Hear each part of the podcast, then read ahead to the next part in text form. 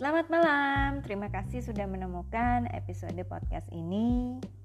Nama podcastnya Bicara Biasa, bicara biasa aja. Dengan seseorang yang gue rasa juga gue nggak perlu memperkenalkan lah ya diri gue siapa. Nanti juga lama-lama akan tahu tentang siapa gue, kerjanya apa, aktivitas hariannya apa, ya yang kayak gitu-gitu lah ya.